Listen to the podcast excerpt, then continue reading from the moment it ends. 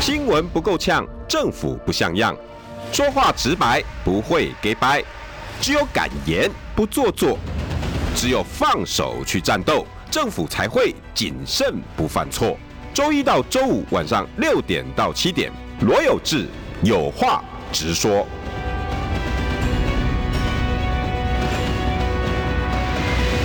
新闻不够呛，政府不像样。欢迎收听中广新闻网，有话直说。大家晚安，我是罗有志。今天邀请到是台北市议员徐宏庭。各位听众朋友，大家好，我是台北市议员许 。宏庭今天我要讲蒋万安吗？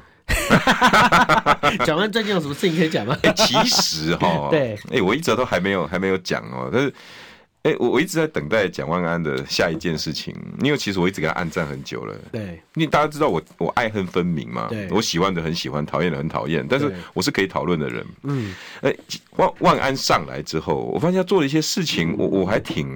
挺激赏的呢。嗯，比如说像我我我家住土城，对，那我一路早上开车到台北市，那我要到南京东路二段去上班。我觉得台北市的交通变顺畅了。嗯，在新北的时候，那个红绿灯不连贯的状况，还有那种交通疏导的状况，其实我还咔咔咔咔咔咔。对，就有时候会卡卡一些，但是我只要讲一过华翠大桥哈，到蒙甲，我本来哈大概以前的时代大概要停五次，嗯，我现在是大概停两次左右，我就一路到上可以上市民大道了。有在调啦，然后再加上整个，因为我是教委会主席嘛，哦，对啊，所以整个台北市哎，的、这真的有在调真的有在调，而且棒棒棒而且有引入了所谓现在的那种科技机制啊。哦，真的啊以以前以前没有啊我跟你柯文哲没有啊以前你在看省预算的时候，嗯柯文哲刚上台审预算，哦嗯，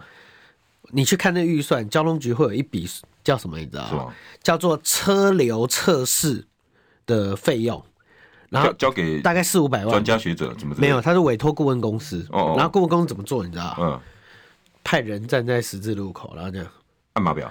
就是多少按车流按那量个对，一个一台车、两台车、三台车这样子这。么人工啊？以前是这样嘛，那、现在全全部导入 AI 啦，现在都是用车变嘛，嗯现在就是整个监视器去做做研判，嗯研判车流，那再因应车流，然后做耗资联动。哦，以前的车，以前的车流就是怎么调，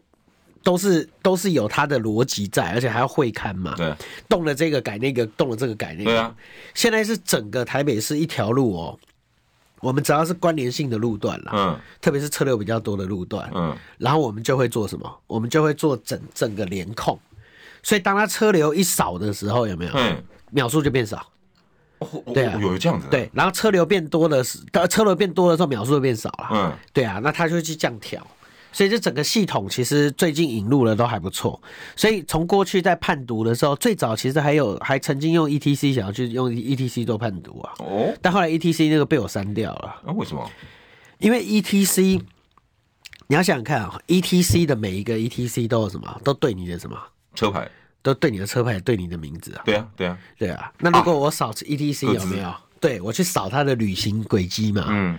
他其实是想要研判啦。他那个时候当初他跟我们讲的时候，他想要研判每天，比如说你看像你你的车流就很固定，嗯，你大概就是属于那个每天都会从新北市，然后一路开车进台北，对然后开的路段都是几乎一致的三，百六十五天，三百然后天。几乎都是开同样的一条啊不过路就会啦。告诉我说到公司到家，对不对，类然似后这样，然后你每天开的路大概都是这一条，对，所以你就会被归类在长期旅行在这一条路上旅行的车辆嘛。嗯只是它是乱数的，或哦是它是它是没有你的名字的嘛。嗯，可是如果你是 E ETC 的，哇，那整个联动，它用 ETC E 它就联动你嘛。嗯那你当然说整个用所谓的这个车变啊、人流啦、这种，还是可以辨识车牌嘛。嗯但是以前 ETC 至少因为它过 ETC 这家公司，嗯所以你跟 ETC 这家公司在对的时候，我曾经发曾经发文过去问他，嗯说那请问你们对各自的保护怎么样？他说议员你放心，我们都有内码跟外码。嗯，所以不会被人家知道。他说：“那外码在哪里？”他说：“就在那个条码上。” 然后想说哦哦，：“那如果你是你是相关经手的人，有没有？嗯其实就会出现像全民公敌一样嘛。对你的车号一输进去，有没有？嗯，他是不是可以依照 ETC？如果台北市全部都设这些感应器的话，对，他就可以直接用 ETC 就调你，硬要查的话啦，你他就可以看到你，就像看到 Google Map，你 Google 啊对 Map 不是每天都可以看对啊到你的轨迹在对啊哪里吗？他就可以完全看到了。”哦，所以因为各自的关系，所以我们把 ETC 这段删掉，但是用车流引入的方式，我们还是用所谓的就是整个影像辨识嘛，嗯，然后再辅以，就是说因为影像辨识它是直接软体的，所以你要锁它的各自是比较简单的啦。哎、难怪我有感哎、对啊，所那以第二个，这件事情我觉得蛮不错，我觉得他他很刻意的去重视交通这一段，所以你、嗯你看哦，很很多人或者是像你，比如说你看，有时候你有一些 T 台嘛，对，你都走哪里？环东，环东没有我我呃，还是走大直？我会走大直你会走大直，那你就看不到。啊你如果走环东，你在开车的时候，你往左边看，你看大直桥底下啊，都没有人看，对不对？对大直桥底下现在在盖便，在盖便桥。啊，我都倒没注意。对，嗯未来有未来我们要做疏通，对哦啊，可以去注意一下。还还有另还有有感的就是那个都更，他把那个同那个同意率降到对，百分同之意七率十五，降低哎，，我觉得这个这很个有也感，需要很大的魄力啦。绝绝对啊是这个真的需要很大的魄力，因为我以前跑财经新闻就跑房地产，光这个七十五趴跟九十趴超了哦几年拜了，托那差超多的，好那不差好？在哪里？因为对执政者不敢去承担这个责任，对啦因，为民怨呢、对或你你多这个二十呃九十减七十五等于多少？等于呃十五，差十五趴哎、，你知道会多多少人呢、一百户就差十五户啊，对啊，你看就差多啊一户少？四个人，你看而有且多少这人个就是都跟几个问题啦，我觉得政府的执行率要有，嗯政府要有一个魄力，告诉大家就是说，只要你的同意数到多少，嗯我就会强制执行。就进入我们工体系嘛，对，那这个强制执行就其实仿照日本的模式。如果听众朋友有去日本，就会发现、嗯日本最有名的地方叫六本木之丘，我不知道你们去过，很漂亮。六本木之丘原本都是老房子，嗯那时候日本就强拆，嗯他强拆的理由很简单，就是说我因为整个都市更新跟防震的需求，我要把你的老房子拆掉。嗯所以你如果是不同意户哦，嗯不同意户我我给你两个选择，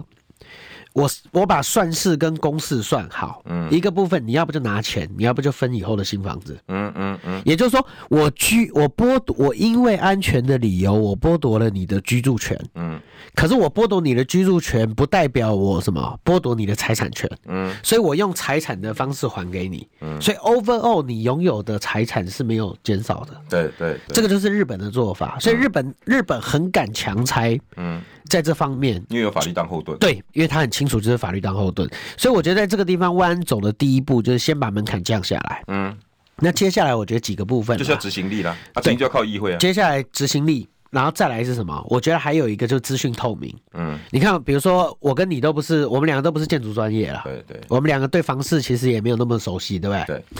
我要问你，就是说你现在对都更的法令熟悉吗？嗯不见得喊得你出来你，不见得讲得出来，对不对？一般的民众是不是都跟我们一样？对，所以一般的民众讲到都根哦，他就告诉你说，我我其实不太清楚法规到底长什么样子，哦那我只知道我的权利啦，可是我只知道我有一个印象，好像等越久的人可以拿越多啊，。对对对对对对对对你如果这个印象一直加深在老百姓的心里面，都根就做不了。对，所以接下来下一步就是我们会推出新的方案，嗯让民众知道，就是说我越早决定，嗯对我来讲是越好的。嗯，我们就鼓励大家做选择，嗯然后你越晚做决定的，你可能会被变相惩罚。嗯嗯，那这样子就会什么？就可以加快杜根的速度。那你正当性只要充足就好了，当然，当然，所以我们就是一定会有什么？我们会推出提早决定的加码福利嘛，嗯，就提供诱因啦，对，就是你早决定的，我给你更好的诱因嘛。啊我这个我我觉得这个就是做事情的方式，而且它重点是它符合人性嘛，嗯对啊，哪里有问题我们就哪里解决。所以我觉得万安在这几块上面，坦白讲，我我觉得他年轻，他有他的魄力，那川博有他的经验，我觉得这个搭配是很不错。哎、我有在看，对不对？嗯，哎、你看，虽然大家都知道我，我你对你有蒋万安感是不是觉到啦，对对啊，你有感觉到已经很感动了。 你看，我我要是不讲，我相信大家应该不知道，我们过去其实做了蛮多这种东西的，真的，对啊而且对第、啊我现在本来在等第三个，如果他再来一个让我觉得哇，这事情我跟你讲，我就要很按惊赞了，很惊艳的事对，情。我就要按赞了。对所以我我觉得是有的啦，那个那个那个执不执政，我觉得那倒是其次，做事不做事很重要，但是吼吼做歹机跟做事又不一样，嗯加个吼吼就有差了。这有有没有实质的让民众感受到？我觉得很重要了。对啊，我我我当然请洪庭来哈，不只是谈特别市政啊，我今天比较想要请教他的是拉高格局啦嗯哈、我我我比较想要利用我的时间，把台湾的眼光拉到全世界。拉到卫星高度，然后回来再看我们遇到什么样的状 况。我我觉得这样大家比较容易容易知道我们台湾发生什么事啦。嗯最近哈、哇，那个那个，其实国际大事非常多哎、对，超级超级多，对系股银行，啊，对不对 没错没那我错，们现在一副很无感的样子。当然了，要烧到台湾来，确实还要有一些条件在啦。对但是哎、借由戏骨银行，那那那咱们中国话有一句话哈，叫趁你病要你命 的。美国现在正在烦这些事情，对结果呢，哎、习近平现在呢撮合了一件事情，而且要进行第三、第二件事情。嗯，撮合什么呢？撮合沙烏地阿拉伯跟伊朗恢复外交关系。没错，哇，哦这个让我觉得不得了，因为大家可能会会觉得，哎啊，这什么关系？哎，各位听众朋友，你知道他们已经七年没联络了，对吵七年了， 对已已经吵这么久了，更不用再延伸到之前哦。他们连为什么？因为沙烏地阿拉伯跟伊朗哈、哦、对都在争取穆斯林的正统权，对不对？是一个是什叶派，一个一个逊尼尼一派个逊尼派，他两个在那边吵好久，然后分别拉帮结派，所以阿拉伯世界整个变成分分的，变成以前我那个年代叫做中东火药库，嗯，对。结果呢，哎、习近平突然之间鸭子划水啊，病病病病的，这两个竟然在他的面前。我，但你还红婷，你有看到那个画面啊？有王毅在中间，两边的国安会委员互相递那个外交的那个承诺书，我天哪！然后呢，还没有，他们预计可能花个几个月吧，哈，可能会再再再再再签个更更进一步的外交的，可能也许复建啊也不一定啦，哈，复交也不一定。结果习近平说：“哎、我现在还要见泽伦斯基。”嗯因为我今天标题叫什么？撮合美盟友跟世仇，因为沙烏地阿拉伯这不用讲嘛，这沙特这一向跟美国这巴黎关系不错，对，啊，伊朗这还用讲吗？嗯，美国欲最置重要的敌人啊，不是，欲置之死地啊！对，结果呢，现在陆本来强调叫战狼外交，诶、它算不算大变体啊？我觉得不能这样讲，我觉得这应该要回过头来，从我们从一个拉更远的格局 OK 来看这件事情好了。就是说，你记不记得当台积电、当美国开始打所谓的中美贸易战的时候，张张忠谋讲了一句很有名的话，啊，他说什么？全球化已死。哦，对，他说全球化已死。我上次跟桂明委员这边讨论对的，，也就是说，从地缘政治的角度上面来看，每一个国家它必须要保有每一个国家在整个关键供应链上面的这样的一个角色。嗯，以前我们是很放心的把什么。把所有的关供应链就按照全球化的这个概念，谁擅长做什么事，谁擅长做什么事，他就做什这么外包的概念了、啊对不对？但是疫情跟地缘政治让这整件事情开始有了不一样的想法。嗯，比如说我举最简单的例子，嗯，跟我们最好的国家，嗯，其实是有一个国家私底下跟我们还不错，哦哦新加坡。啊，对对对，新加坡是不是在疫情的时候有没有、嗯口罩口罩的工厂产生产呃线、不是在、不是在我们这吗？ 合金嘛，对不对？然后后来李显龙夫人不是 呃呃有有点堵拦，因为这个生产线被台湾没 收嘛，所以我们 delay 了他们口罩的反应时一间两嘛。个月，那后来新加坡就真的把心一横，他把整个机器拆拆光，对，拆回去回到新加坡自己去设嘛。嗯，那这个就是什么？这个就是全球化锻炼。啊，对不对？以前我认为就是说我可以把所有哎，我很放心的，我把很多的这个产业链放到其他国家去，嗯，然后谁有效率，谁做得好，我们就让谁去做。哎、对呀、啊，那地缘政治让我跟遇到疫情的时候，发现哎，有些国家它不一定什么把我当做什么卡基郎，对，然后它有可能会没收我的口罩， 所以它就什么，嗯它就开始做自己的这样的一个供应哎你链的这这样样举的例就事很清情。楚，所以这个就是一个 world view。world view 是什么？就是说，很很多人在解读，我我自己在解读这件事情的时候，我希望听众朋友可以试着听听看我们的这个我嗯们论的述我们的看法。我对，们台北市议员我徐宏们庭我，们的看法很简单，我我最常讲就是说，整个全球化的体系过去运作这么多年，嗯，其实它严格讲起来没有什么太大的问题。一直啊，对不对？一直在这全世界，你看大家开始都在签，每个人都说我要加入东协，我都要做些什么东西奥。巴马那时候不是还喊的这震边天尬响，对这边加入，那边加入，这边加入，那边加入，对啊对不对？然后呢，所有人都擅长在这样子的一个整个全球大格局底下，然后去做自己最擅长的事。嗯，像我们是做半导体，嗯，那有的地方做金融，嗯，那有的地方做什么？有的地方供应原物料，有的地方哎关键零组件。你看，我们光讲半导体设计、制造、制成这些这这几个部分，每一个国家每一部国家的它擅长的部分，像日本就擅长做设备啦，对或者关主关键的原物料这些。所以在这在这些部分里面，你可以看到过去的整个全球化的大架构，嗯，是很多国家习惯的。嗯所以我过去在讲，就是维系台海和平的模式是什么？嗯甚至不要讲维系台海和平，维系整个东亚和平的模式，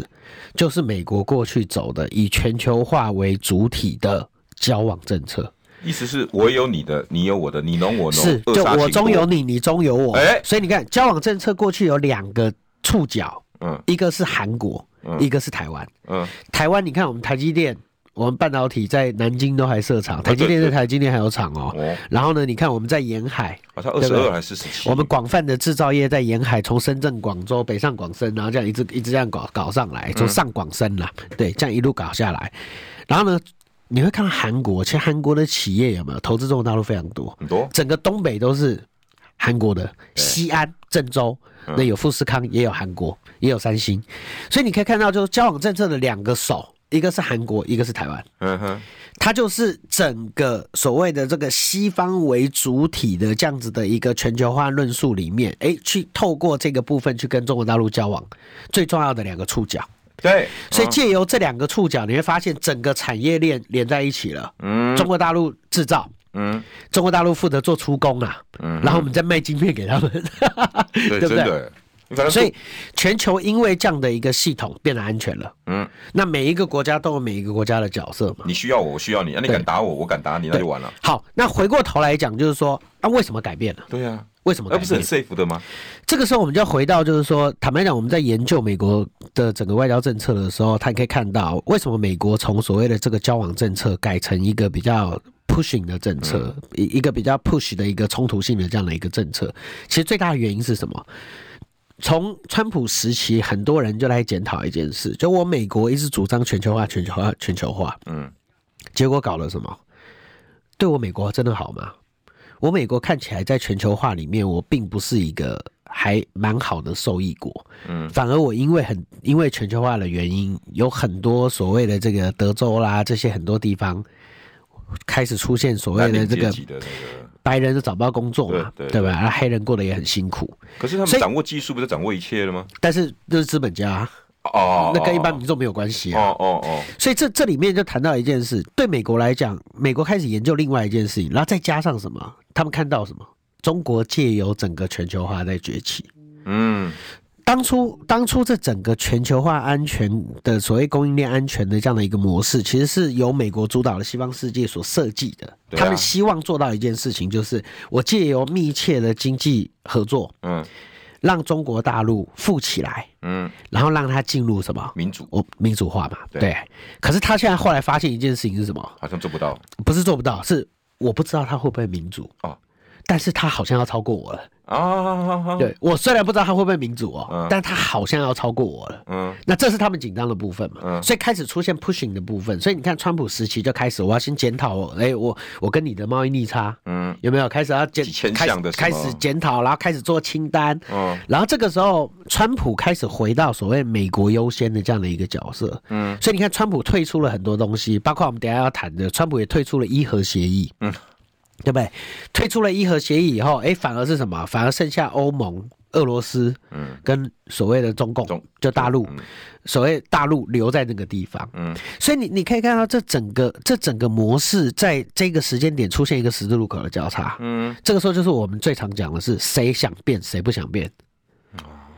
比如说新加坡是不是一直讲说我不维持我不想选边，对，我想要回我想要什么继续做生意嘛？嗯，很多国家也不想选要边走嘛。金融的、啊，中东是不是也不想选边？对，因为他中东会觉得说我干嘛选边啊？你干嘛逼我选边？对啊，因为我有石油啊，对不对？南美洲也不想选边嘛，印度其实也不太想选边，嗯那边都但需要是市场但啊是印度有一点地缘政治的这样的一个冲突性，对了，所以对才出现这而且样的他一的个情况。印度心态也是想要做大国啊，所以回过头来看，你就会看到现在遇到的最大的重点其实很好玩，就是当整个国际局势的整个大格局要改变的时候，嗯谁想变谁不想变。那我觉得，嗯我觉得某种程度上，中共在这里面找到了他的切入点。嗯哼他现在告诉大家就是我不变，嗯哼，我不想变。嗯所以你看他的第习近平第三任的第一枪是什么？就是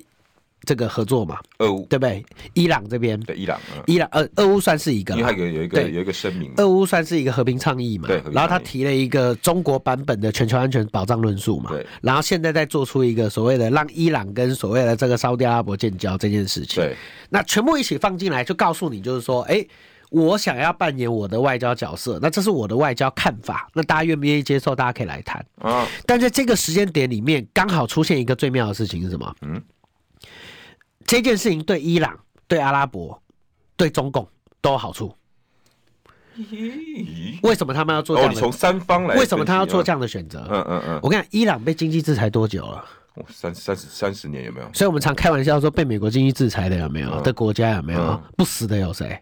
伊朗伊朗、古巴古巴、俄罗斯，对，当初不是什么核弹级制裁，说一下就要死掉了或怎么样，很凶、很凶、很凶，有没有对？哎，那为什么伊朗现在还活得好好的？如对啊如果经济制裁这么强的因为它话，石油还是很厉害的，但是经济制裁还是很痛苦。对啦，所以你看，好，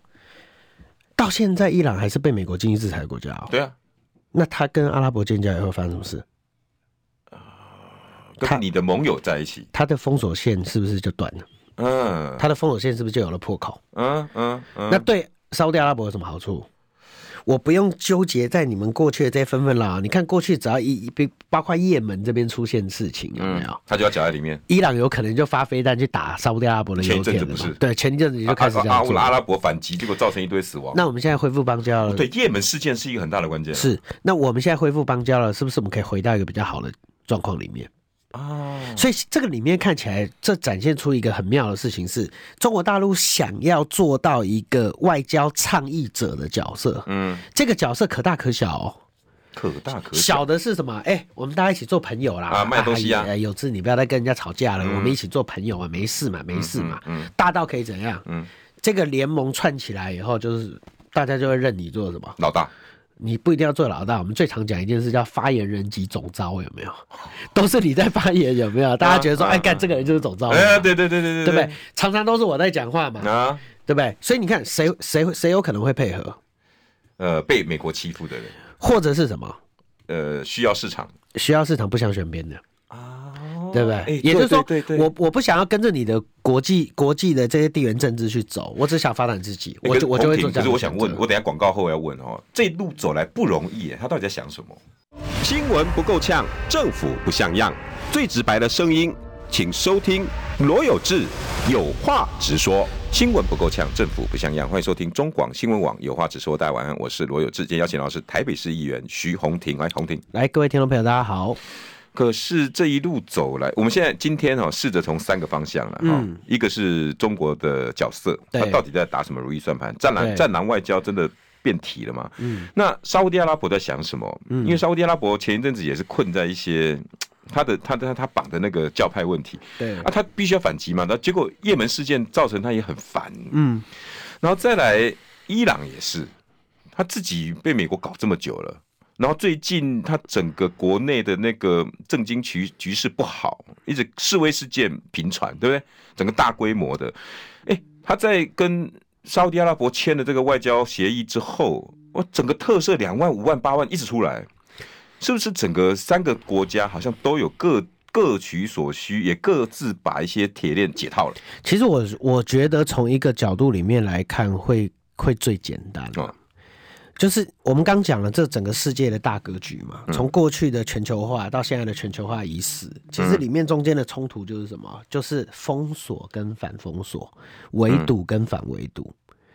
你看封锁跟反封锁，对，围堵跟反跟围呃围堵堵。跟反嗯围以堵。我们刚讲了嘛，就说哎、诶美国不，美国不知道中国大陆会不会因为经济发展的关系而进入所谓的民主化，但是但是他知道他快要超过他了，他的经济量体、他的数字或这些问题。对虽然中国大陆本身还有很多他未来必须面临的问题，特别是人口结构啦，还有他们经济发展的结构的问题。那但是他选择做什么？做围堵嘛。嗯，所以先打科技战嘛，科技战从科技战上纲，从贸易战上纲到科技战，科技战上纲到规格战嘛。嗯，所以我第一，我科技围堵，就是我要确定你未来不会超过我。嗯，所以在科技上面，我先让你锻炼。嗯，第二，我在地缘政治结构上围堵嘛，所以你看出现很多什么阿克斯啦这些所有的这些组织，对有没有我开始要做我自己的这样的一个联甚至印盟？太战略都出来了。所以如果你是如果你是中国大陆，你的想法是什么？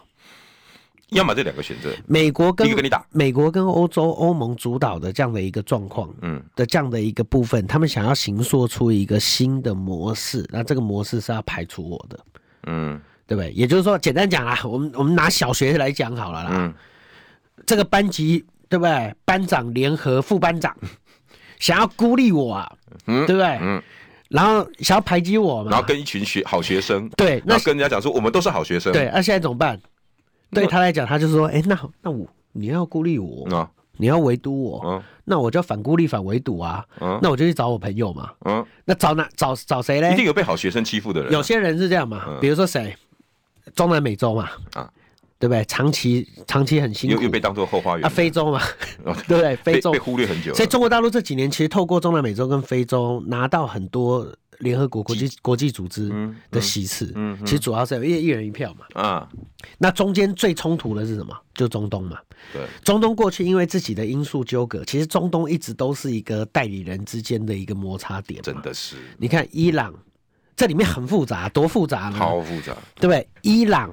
同时，伊朗堵拦塔利班，对，对不 对？很妙哦，大家不要以为都是都是回教徒，都对哦自己治的、不是哦伊朗堵拦塔利班，对对不对？所以革命乐队常常跟塔利班在互干嘛。对然后呢，伊朗又觉得什么？沙特阿拉伯某种程度在掩护他。 对对，所以沙特阿拉伯里面很多的经费、金流什么，突然都跑到这边去。对，那烧掉我我在掩护他呢，可是沙特阿拉伯又跟美国不错，对对，来又跟以色列也不错，哎跟以色对，列因为有他们都有共同的敌人是伊对朗嘛，所以这里面的关系就变得很复杂嘛。那这里面就会出现一件事情，对我来讲，我觉得这一次为什么大家的角度会选择这个？我刚刚已经讲完老共的角角色了，对，老共跟中国大陆的角色，他很简单，他就是这是他所谓的反围堵跟反封锁中的外交政策的一环。对，那他用的论述就是我不断提出倡议，嗯那他的倡议其实就是一个逻辑而已，很简单。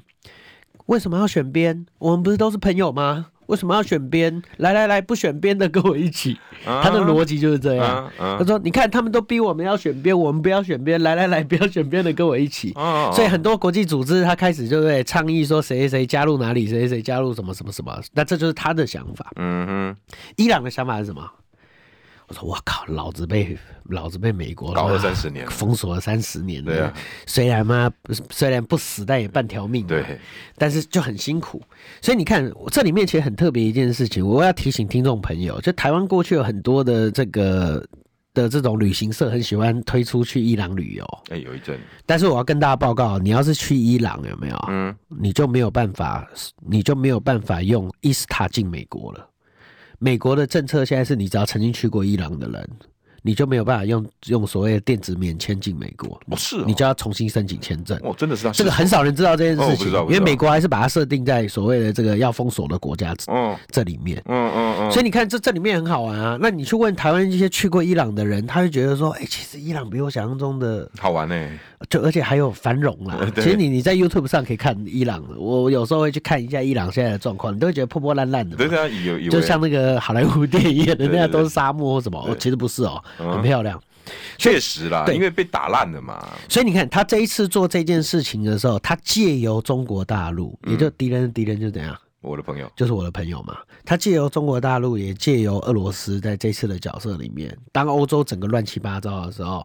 他试图用一个和平的角度出发，就说：“哎、来，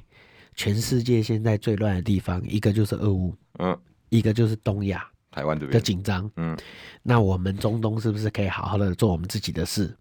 诶，你也不要打我，我也不要打你，我们好好的把什么我们的能源做好，我们好好把把我们的石油做好，我们好好的去做这些部分。因为你们需要我的石油天然气啊，然后这里面最妙的是什么？嗯，这里面这两个国家最大的最大的合作伙伴几乎都是什么？中国，对。所以在这个地方，哎，他就会发现，就是说，哎，那你要跟我提这样的一个倡议，对我的伊朗来讲有什么坏处？嗯，没有坏处嘛，我少了一个敌人，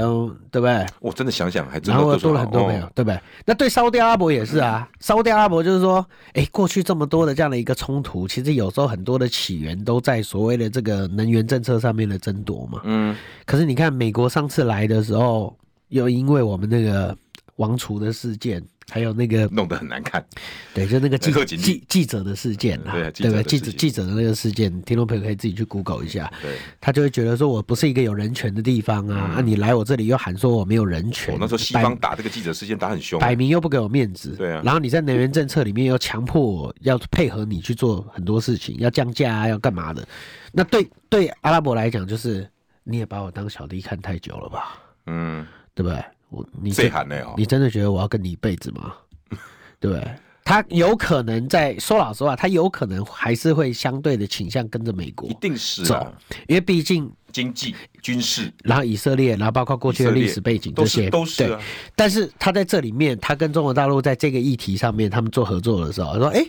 你看老中国大陆促成我跟他的建交，我跟美国讲说、这样有不好吗？嗯，对不对？”美国当然会说不好、啊，那是我在封锁的对象哎、你可就是跟他为什么都是你因就为跟他你的利建益交？可是说对不起，飞弹打在我身上， 油田飞弹打油田都打在我身上，包括那个整个波斯湾的航道、嗯航线，你看你去看那飞机的那个，然后看那个游轮的航线，到了伊朗就会被划成一半嘛。啊，对对对对对，对我不记得那个对？线，特别是对海峡那个最小的、最短的那个地方。那我借由这几件事情，第一，我现在有和平发展自己的空间，嗯然后再来就是，哎，我可以跟美国讨牌啊。哎，我不是你唯一的谁啊，我有可能去跟中国，所以你下次跟我谈判的时候，你是不是要对我好一点，条件要给我好一点？哦所以对他来讲，这是一个 leverage，这是一个谈判的筹码，所以他跟中国合作就是因为这样。哦，广告回来啊，沙特阿拉伯这个打的如意算盘可以吗？新闻不够呛，政府不像样，最直白的声音，请收听罗有志有话直说。新闻不够呛，政府不像样。欢迎收听中广新闻网，有话直说。大家晚安，我是罗有志。今天有话直说的是，哦，美国嘖最近事情蛮多的哎哈，一下子戏骨，一下子嗯他的好朋友沙烏地阿拉伯被中国。一抓，哎、跑去跟他的世仇和好了，哇！这个外交的事情哦，一定要请教的是台北市议员 没徐有了，不宏敢庭不。敢。谢谢各位听众朋友，你好，我是洪婷。哎，洪哥洪婷，你可以等一下可以继续帮我们分析一下，那沙烏地阿拉伯跟伊朗为什么？你总不可能只为了说啊，我不跟美国吵架，那我我我我借由这个机会，那你没有好处，我干嘛要跟中国一直靠拢啊？这里面有几个问题，而且我有人说中国突然之间，你觉得有突然吗？我觉得还好，这个是酝酿很久的那个了。嗯其实你可以看啊，我们我们举一个最简单的例子，以前台湾最常讲什么？嗯，农工处跟农工队。我我那个时候念书的时候，我们以前是不是很多长辈都曾经在非洲啊，对，然后在到中东啊，帮忙做什么基础建设嘛？。对，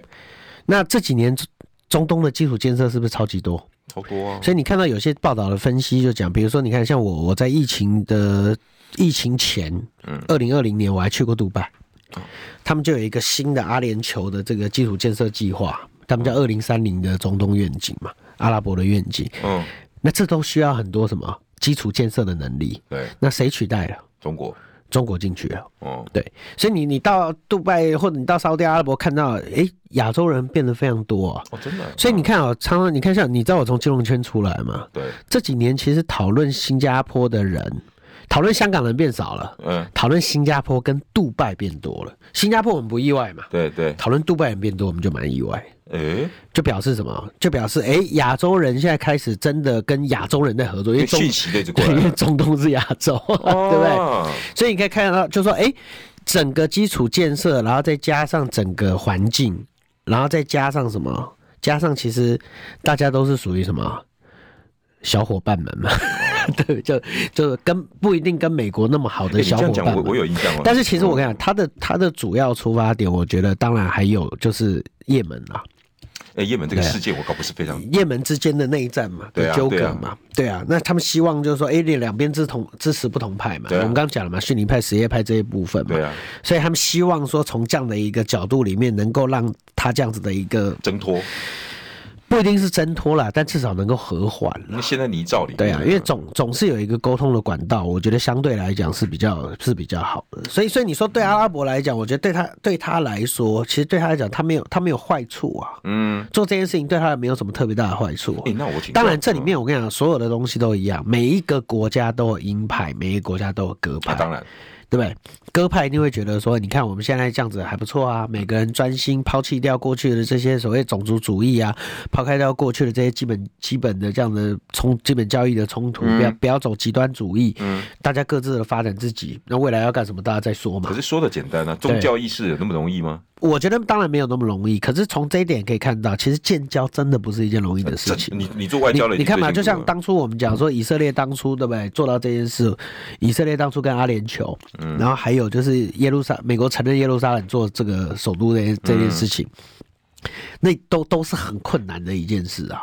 但是这些事情哎、一步一步的被 push 下来，那基本教义派当然一定会独揽啊，嗯，对不对？但是鸽派一定会觉得说还 OK 嘛，因为对对整个发展有有对帮啊助嘛，。所以在这样的一个前提底下，我倒认为就是说，我认为中东现在想变成一个权力发展的缓冲区啊，他想要自己做这样的一个角色。也就是说，过去我很多什么，过去我很多争端，很多代理战争在我这个地方。哦，消耗了我很多能量。消耗很多不必要的能量。但我现在觉得什么啊？对不起啊，现在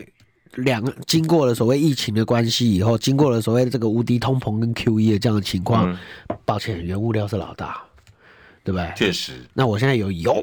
嗯我就可以哎、是不是可以做我自己的这样的一个方式？我不要听你美国的定价策略或什么这一部分，我开始要我自己的这一些角度。这件事情没有那么容易，嗯但是借由哎、这次借由中国的这个角色有没有？嗯嗯，我稍微让你知道说，对不起哦，我也不是你，我不是真的要靠过去，但是我哎不是你百分之百说的算的。嗯嗯，对啊，所以对他来讲，他他拿捏到这个部分。哎，那那对伊朗来讲，他得到了什么？被封锁的喘息空间嘛。哦哦，对老共来讲，哎、我认为他最最最想要的是什么？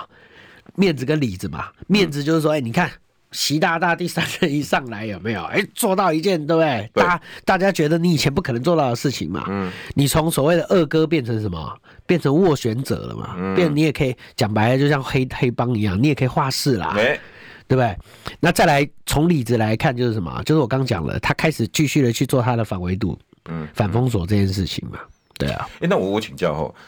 嗯，虽然有人觉得很突然，但是但我们都知道，在沙烏阿拉伯，中国是下非常多的功夫。但除了基建之外，嗯，跟俄乌战里面的美金跟石油绑在一起有没有关？因为喊出哎、沙烏地阿拉伯竟然说人民币交易也未尝不可啊，这个事情。然后包括伊朗，其实很多人都不知道哦。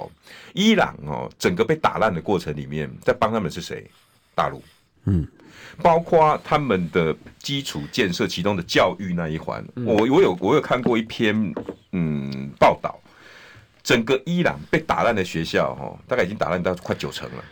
然后所有的学校复建，最近复建成功百分之三四十，都谁的功劳？你知道？中国联动、中国移动，嗯，就就是三大通讯，每一个人去认养一千所、一千所、一千所，这几年这样一路干下来，哎、伊朗有没有尝到甜头？一定也有啊。我觉得某种程度上啦，他当然也是希望说有没有这样的一个机会，跟所谓的美元本位主义做一些有小有有可能吗？我觉得难度更高、欸，啊难度很高，但啊，是但他是是一个梦。他做点小小的抗议啦，啊就说跟跟你这你是一你样不要太超过嘛。嗯嗯，对不对？你不要太超我。其实你说美元美元本位主义这件事情，其实一直到现在这件事情都还是存在着。其实以前，你不要说以，你不要说以前前几年，其实伦敦也讨论过啊。英国伦伦敦金融城曾经讨论过说，哎，要把所谓人民币也设成所谓的离岸中心嗯嘛，在伦敦金融城嘛。那个时候美国就就开始有点跳脚了嘛。那大家还说那好像是人民币国际化的第一步嘛。嗯，就说这几年大家受到 QE 的影响，大家实在是觉得说嗯哦不，你一直印钞票，实在是有点 over，实在是有点过头了嘛。对啊所以大家会觉得说，哎、我我是不是有别的机会可以，就是说相对的让我的压力变得减少一点，嗯或甚至开始做到一些，你看像像其实中国大陆最近就不太友善了，嗯他对美国就开始什么狂卖公债了。嗯啊，对，对不对？那这个这个就是这个就是冲突点跟争议点。可是你说长期的这个金融结构要要要有出现状况或调整，我觉得还需要很大的一段难时度间。太高了，坦白讲，人民币的国际化到现在为止还还有很长很长一段路要去走啊。十趴都不到对，，但是这里面就是说，哎，至少在这个时间点里面，我们我们就看到一件事情嘛。当你开始要走你自己的规格，当你要开始走你自己的联盟的时候，嗯哎、开始有一些人就说我我不一定愿意想要选边的，嗯或者甚至有一些人就是我我不想要变的，嗯就说以以前这套不好吗？嗯，以前这套不好吗？那大家也都赚对赚的盆满钵满的、啊，就是大家每个人在过去的这些结构里面，我们都找到自己的角色了。那你现在逼着我要去做调整的时候，嗯，对不对？整个世界就有点像官僚体系嘛， 就是干嘛变啊？哎、对不对？啊，我的规矩都你们哦，啊，不是一动不如一静吗？啊，对啊，对不对？那你现在变到底是为了什么？那在这个变化当中，我能不变吗？那有些人就会觉得说，我能不变就不要变。啊，对，那但当然也有些人会觉得，就是说看起来这个变的态势是必定会发生的，嗯那我就是要相对应的去做配合嘛，所以这都是选择。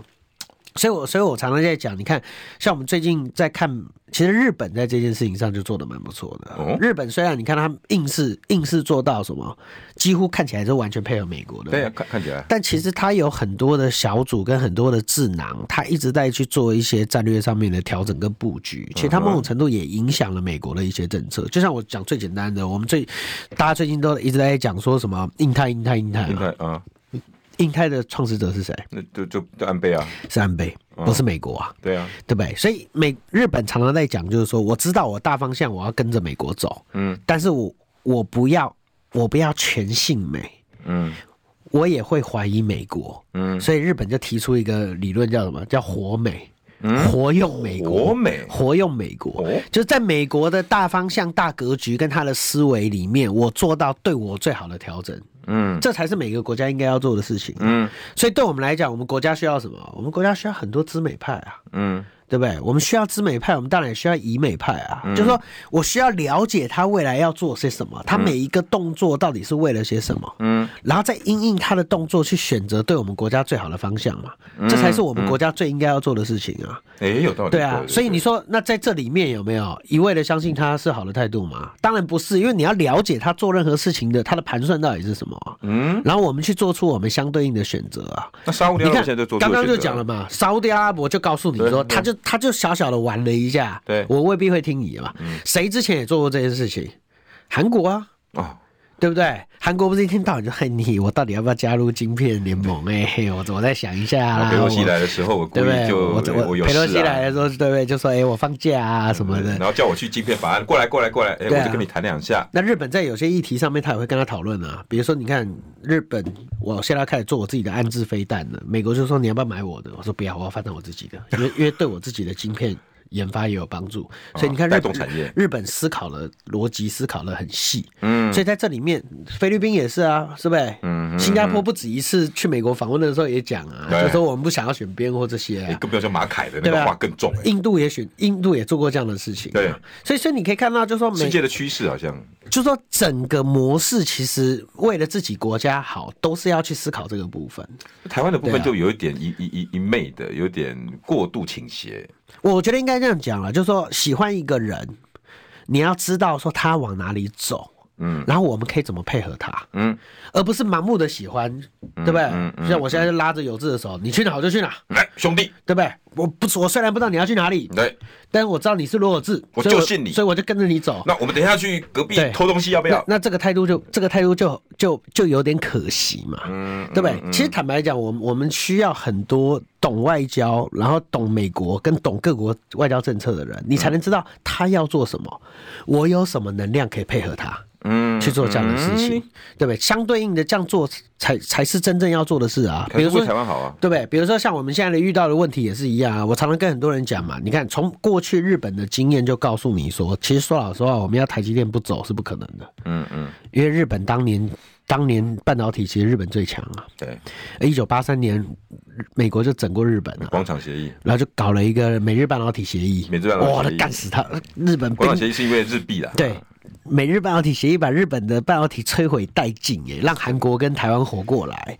那台湾也会一样状况，台积电如果不去，它也有它的方法可以处理台积电嘛。嗯所以我们是不得不去。嗯，好，可是我们不得不去之后，我们如何维持住这整我们在产业链里面的竞争优势？对不对？就是就是张忠谋讲的，虽然已对死，可是所以已死后面的路呢？对，所以我觉得这里面就出现很大的问题。其实美国人分两派，嗯美国人对所谓的半导体有两派，嗯一派是什么？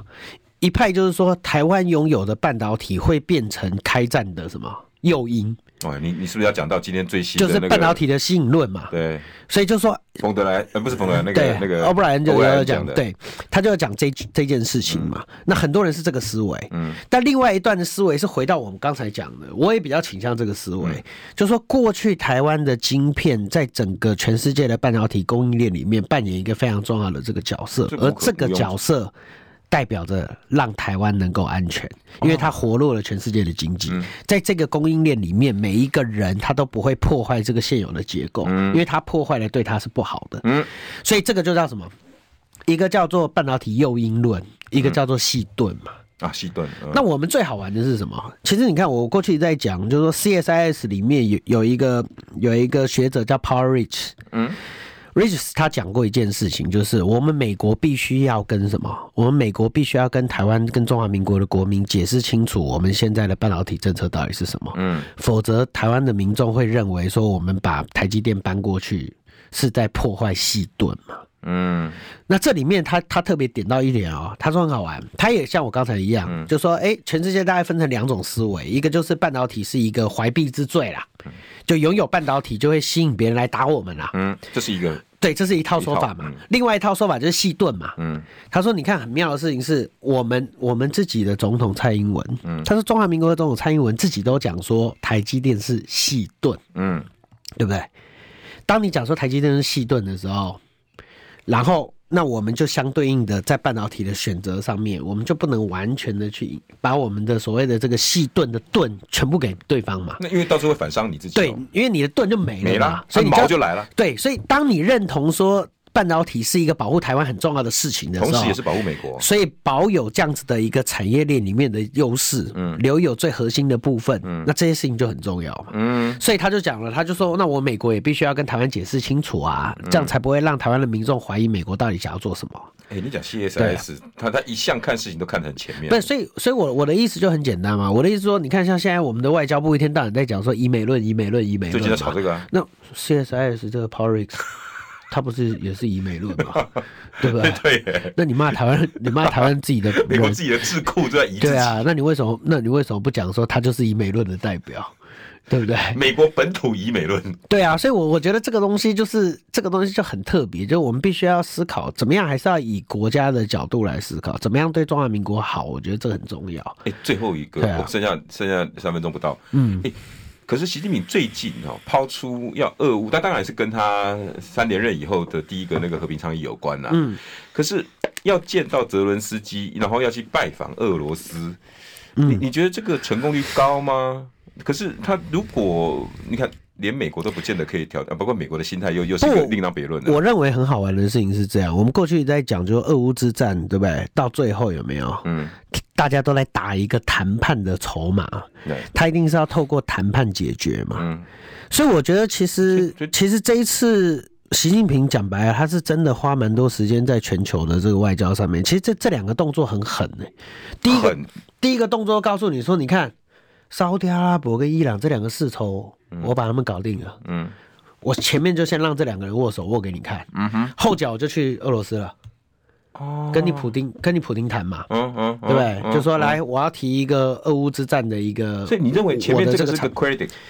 这就告一个 reputation 啊，哦告诉你们说，哎、我可以我有可能可以当你们下车的那个重要台阶哦。哦，那我现在也有这个角色，我现在要出去了。嗯我虽然不知道我可以谈到些什么，嗯，但是你们看我之前做到这件事情，你们应该可以稍微的相信我吧，哎，对对不对对对对对，所以你看，你看嘛，他他讲的很清楚嘛，他要出访，他要去见普丁嘛，嗯，然后又要跟泽伦斯基通话嘛，。对那这一点搞不好是，他就他就把自己当做一个类似契机的角色了。哎那我我对啊我我我退一万步来想了，万一这两件事情都让他达成了，局势会变成什么样？我觉得，万一这两件事情都让他达成了，我整个地坦白缘讲政治，你跟觉大得国博弈会不会倾斜？你觉得对我来讲，我觉得还好，